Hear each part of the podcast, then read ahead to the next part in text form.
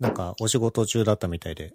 いえ、ちょっと今日たまたま、いつもはそんな出さないんですけど、ちょっとバグっているところがあって、はいはい。修正してもらっていました。今もう終わった感じで。はい。終わって解散しました。あよかったです。はい。すいません。あの、先日は、あの、枝家にお邪魔して、牡蠣をごちそうになりまして、あの、あの説はありがとうございました。いえいえ、楽しかったです。こちらこそ来ていただいて。いえいえあれなんか、いざ届いてみたら、これは絶対二人では消費できない量だね、みたいなうんうん。感じだったんで。あれはなんか、大量の牡蠣をまさかの値段でゲットしたみたいな話でしたよね。そうなんです。これ、なんか社内の人で、その、から教えてもらったんですけど、その、牡蠣オーナー券みたいなのが買えますっていうもので、楽天で買えるんですけど、おなんかその牡蠣を育てる時の、なんかそのか、株というか苗というか、まあ、ロロープにこう、ロープをこう吊るして牡蠣をこう育てていくけですけど、その一本のロロープを。一口としてオーナー券買えるみたいなもので、それが、えっ、と、一口2キロ、牡蠣が2キロ。抜き身だと200個で、殻付きだとまあ大体60個みたいな。で、これ、値段が5000円って書いてありますけど、そうなんです。安いですよね。だって、今回、抜き身で頼んだんですけど、安すぎですよね。安すぎません？仮にその殻ありにしても、60 60個で5000円って、えーっと、60個で5000円ってことは6個で500円なので、1つ80円ってことになっちゃいますよね。なっちゃってますね。剥きにしたらもう30円ぐらいで、30円、25円計算。なんだこの価格破壊はっていう値段ですね。そうなんですよ。どうやって儲けてんだろう、これ。これどうやって儲けてるんですかね。なんか保証されるっていうところに利点があるんですかね。儲けっていうより。うーん、そうかも。なんか無駄がないっていう考え方もあるかもしれないですね。だこれ天候不備があった時とかには保険になりますよね。育ててる側からしたら。そうですね。そうなんですよ。ちょっと次もトライしたくて。また今の時期に頼ん、購入して、7月ぐらいから育ててもらって、届くのが2月ぐらいうんうん。?2 月、3月という感じなので。これやらない手がなさそうですよね。えーみんなにやってほしい。みんなにやってほしいっておかしいですけど。みんなに知ってほしいですね。知ってほしいですね。牡蠣好きな人は超おすすめですよね。死ぬほど食べましたよね、あの日。そうですね。しばらくいいやって、まあこれ贅沢なあれですけど、だいぶ食ったじゃないですか。めちゃめちゃ食べましたね。確かに二人で200個は無理ですね。二人で200個はちょっと正直消費しきれないですねうん。期限内に。なんかしかもこの牡蠣届いて2日3日ぐらいで賞味期限切れちゃうんですよ。うん。確か。で、まあなんかオイル漬けとかにすれば長持ちするって教えてもらったんですけど、やっぱ生で食べたいじゃないですか、いっぱい。やっぱ新鮮なものは、新鮮なうちに一気に食べた方が。これ殻付きにしなかったのは何か理由があるんですか？殻にしなかったのは、なんか単純にごゴミ増えそうだし、なんか剥き、剥きにした方がお得そうじゃないみたういな。っん。ていう感じでした。でなんか、あの日一緒に来てくれ、あの、家に来てくれたともえさんが、牡蠣グラタンしたいってこう写真送ってくれたんですけど、はい。牡蠣のその、殻にグラタンのソースを入れて、はい。オーブンに入れるみたいな写真が来て、剥き頼んじゃいました。はいはいはい。そういう、なんか殻にはそういう楽しみ方あったのね、ちょっと後になって気づきました。そうか。でもわざわざ2つ用意してあるってことは、殻付きの需要が多分一定あるってことですもんねあ、。そうなんでしょうね、きっと。鮮度とかやっぱこっちの方がいいんですかね。あ、どうなんですかね。でもやっぱ処分に困りそうですよね。そうですね。もう殻部分結構かさばるだろうし。60個分の殻、多分次も剥きですね。頼むとしたら。なるほどね。まあ、牡蠣も牡蠣なんですけど、あの、インスタとかで多分見かけてるんですけど、はい。ベランダを回収したりとかそうなんですよ。してるじゃないですか。はい。あれは、その、まあ、旦那さんが、そのベランダを芝生にしたいっていうのをずっと言っていて、うん。正直そのうちのベランダそんなに広くないので、あそこでなんかゆっくりするイメージがなくて、渋ってたんですけど、うん。渋ってたし、ベランダのその芝生にした時の掃除とかどうなるんだろうとか、渋ってたんですけど、なんか突然、でもやってみるかみたいな気持ちになってはい。許可を出し、で、急遽旦那さんがそのベランダを一生懸命掃除して、はいはい。ドン・キホーテに芝生を買いに行き、敷いてくれました、綺麗に。あの、ベランダを整備した感想はどうなんですか？意外といい。なんか狭いと思ってたんですけど、はい。まあなんか二人でキャンプ、そのキャンプ用の椅子、はい。折りたたみの椅子を二つ置いて、ちょうどいいぐらい、なんかこう収まりがいいっていうぐらいだったので、はいはい。なんかちょっと外で飲もうかみたいな、ベランダで飲もうかとかは全然なんかできる。そして芝生なので裸足でこう入ってちょっと気持ちいいです。夏場なんかはね、こう、ちょっと東京だとわかんないですけど、花火やってたりとか、そうですするねと。見れそうですよね。それはちょっと期待。あ、でもうちから見えないか。そういうのも楽しみ方としてありますよね。ベランダをきれいにして。なんか、器具を買ってましたよね。燻製セット買ってましたよね。そう。あれ、燻製セットは、あの、会社の上司にいただきまして。あ、もらったんだ。そうなんです。なんかずっと燻製したいしたいみたいなことを私がツイッターにつぶやき続けてたら、それを見てくれてて、で、その、ちょっと遅くなっちゃったけど結婚祝いでって言って、スノーピークの燻製機を結構いいやつはい。をくださって、で、もらった後もちょっとなかなか燻製のやり方とか調べたりとか、そもそもどうい、なんかガス、コンロがないねみたいな、うん。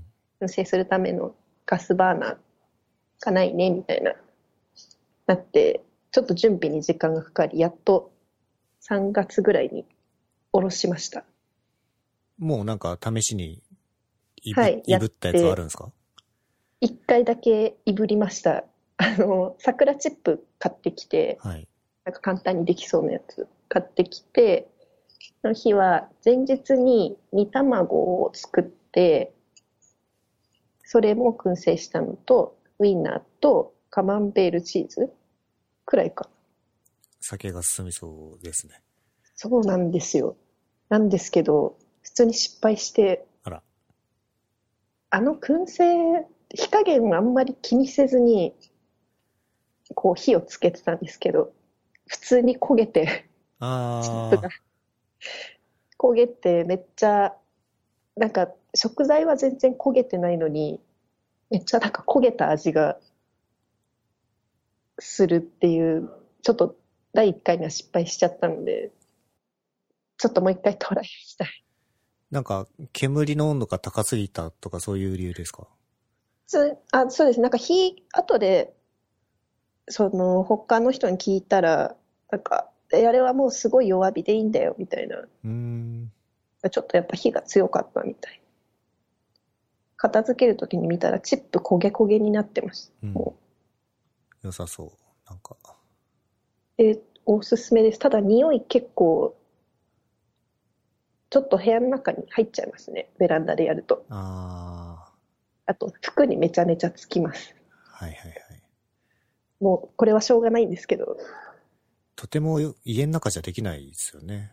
家の中じゃできない、匂いついちゃうんじゃないかなと思っちゃいますけど、でもなんか、いぶり暮らしって漫画だと、めちゃめちゃ家の中で燻製しまくってるんですよねうん換。気扇のね、そばとかでやるしかないのかなそうそう。なんか最近は他に買って試してることとかないんですか？あ、なんかバーベキューセットじゃねえ、えっ、と、キあャンプセットを買ってましたよね。キャンプグッズめちゃめちゃ買ってます、今。なんか、去年は、去年、はじ、初めてじゃないんですけど、あ一昨年に初めてフェス、ライ、フェスに行くときに、なんだっけ、ロッキンか。ロッキンに行ったときに、テント買ったんですね。はい。テント付きのチケット買って。で、そのテントをしばらく眠らせてたんですけど、去年なんかキャンプしようよみたいな話が持ち上がり、はい。キャンプ上級者の人たちとキャンプに行き、はい。キャンプの楽しさに目覚めてしまいました。なるほど。好きそうだね。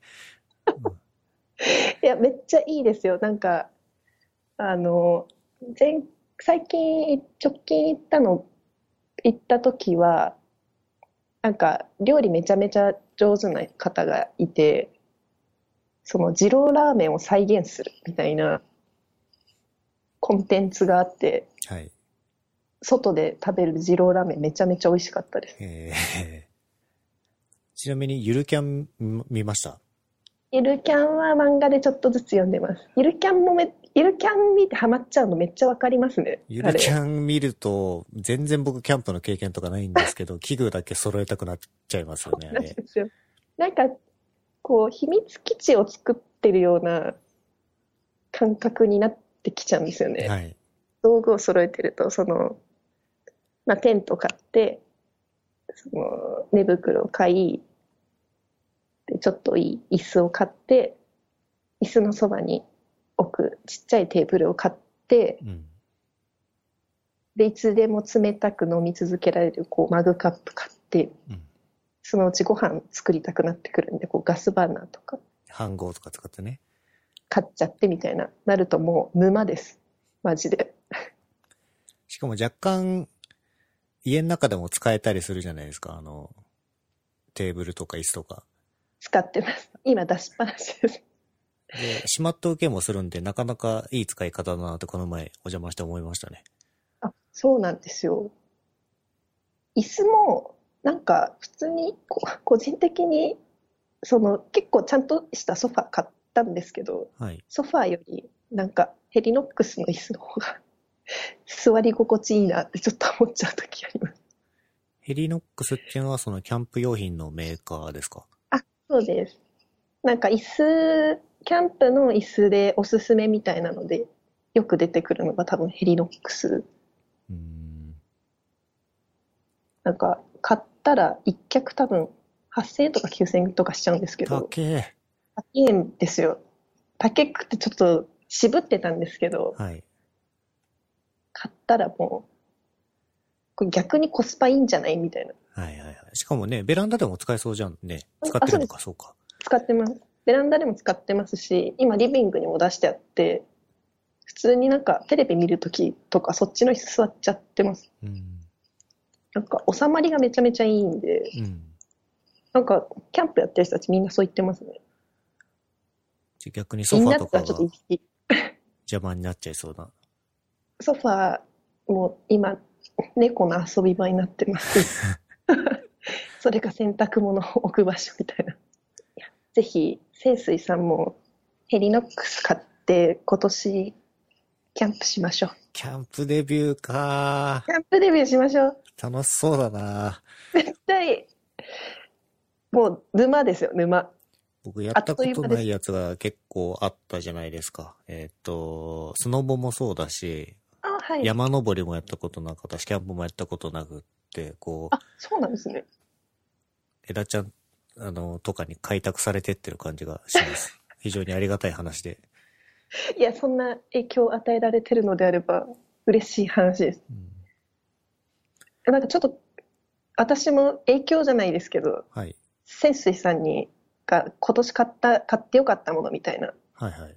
中にあの、バスマット、あの、珪藻土でできたバスマットを復元させるみたいなはい。やつ載せてたじゃないですか。はい。ちょうどうちも全然吸水しなくなっちゃって、はい。ただの板じゃんこれみたいになってたんですけど、うん。先生さんが載せてたあのヤスリをはい。買いまして、はい。完全復活しましするよね、あれね。た。めちゃめちゃスッキリしますね、あれ。しかもなんか思いのほかヤスリで削った時に超削れる。あれね。いや、あれめっちゃ生き、なんか生き返った感すごかったです。僕はダイソンのハンディクリーナーを片手に右手でやすりながらこう、隅から隅までやったんですけど、まあ、削れる削れる。削れますよね、めちゃめちゃ。、はいや、あれちょっと私の中で今年一番ぐらいのトピックスでした。よかったよかった。なんか原理としては、えっ、と、珪藻土のマットって穴がこう、はいすごい開いてて水を吸ってくれるんだけども、こう人間がやっぱ乗ってるとひゴミとか皮脂とかで詰まっていっちゃうらしくって、で、ヤスリであの表面を削ってあげるとだいぶ戻るっていうやつらしいですね。うんうんうん。なんかそそれ、なんかブログでそれを読んで、普通になんか汚ねって思っちゃいました。まあメンテナンスね。なんかヤスリってでもあんまり買わないじゃないですか。そうなんですよ。だもうそれためのだためだけに買って、どこに保管しておこうかなみたいな。全く僕と同じ状況になってるけど、まあそんなに高いものじゃないからいいかって思ってね。そうマットを買い直すよりは全然よかろうと思って。間違いないです。うん。ちょっと買い直そうか迷ってましたもん。ああ、よかったよかった。安上がりに済みました。めっちゃ感謝してます。あとあれですよ。ちょっとあの、お邪魔した時にその話をしたんですけど、なんか物件紹介を最近してるんですか、あ、そう、物件紹介まだしてないんですけど、なんかそういう物件を紹介する仲介業みたいなのを、うんと、副業的にできますよみたいなサービスがあって、うん。なんかブリッジっていう会社のサービスなんですけど、それにちょっと登録しに行ったので、うん。引っ越し考えてたら私に連絡ください。これはなんか資格とかいらないんですか？あ、そうなんですよ。なんかあの、ぶ不動産って基本的に宅建、なんだっけ、た宅地建物取引士うん。免許っていうのが必要なんですよね。うんうん。で、なんかこれが必要な場面っていうのが、最終そのこの物件に決めましたってなって、契約するときの話らしくて、はい。それまでのその物件を探して、えっと、その内見に行きたい場所に連絡をして、鍵を受け取り、一緒に内見をして、で、ここに決めます。契約書届けてくださいみたいなやり取りまでは、なんか免許がなくてもできるらしいんですよ。ほうほうほできるので、そこの部分を、その、私たちが業務受け終えるみたいなサービスなんですけど、なんか、こう、ひ物件を紹介してもらってる時って、単純に不動産屋さんから教えてもらってると、なんか裏があるんじゃないかみたいな、う。うん。ここを早く、まあ、売り出したいとか貸し出したいみたいなうん思惑があって紹介されてるんじゃないかって不安に思う人が、まあ、少なからずいるよねみたいなで。しょうね。で、なんで、その、それよりは身内からの紹介の方が安心して物件を探すことができるんじゃないかっていう、なんかコンセプトがあって、なんかこのサービスを始めましたみたいなるほどな。と書いてありました。このポッドキャストで宣伝して不特定多数から依頼されるっていうよりはむしろそのエラちゃんがこういうことをしてるってことを知って知り合いから申し込まれてる、行く方がいいですね。の方がいいかもしれないです。私を知ってる人はぜひ欲しいです、連絡を。なんかもともとすごい物件見るの大好きで、はい。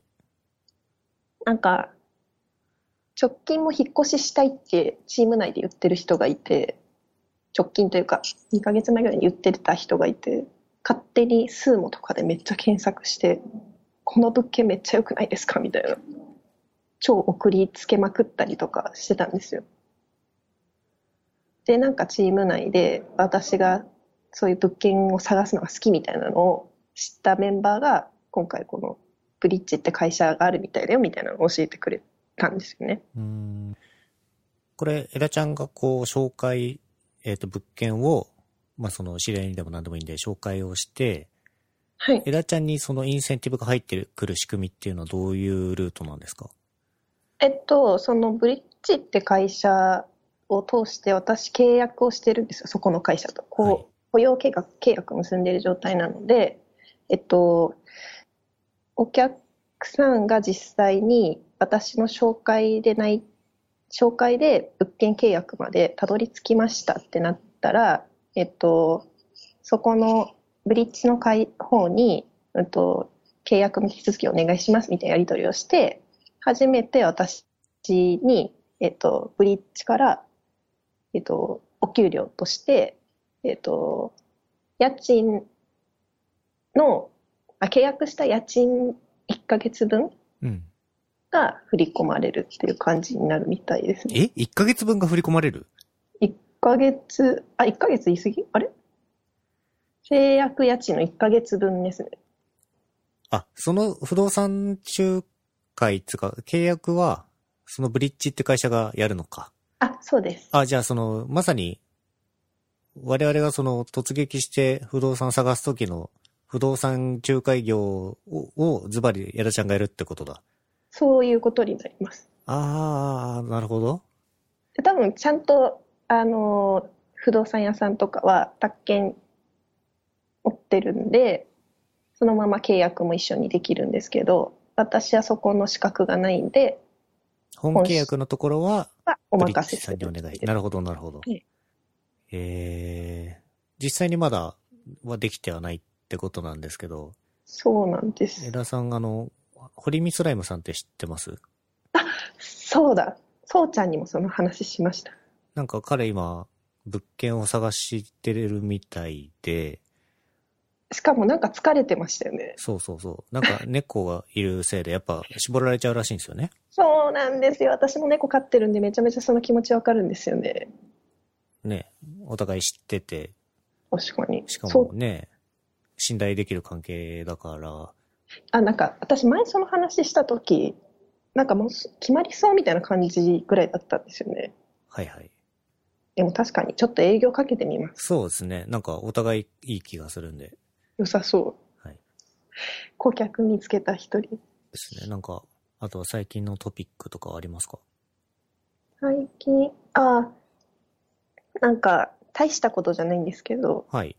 先月、休んで5っていう、まあ弊社のその、5日間休み取れるよっていう、その制度を使って、はい1週間くらいお休みもらって、あの、ポイント、私、生活してる上でポイント的なものをすごい無駄にしてるんじゃないかなって、急に心配になってめっちゃ調べたんですよ。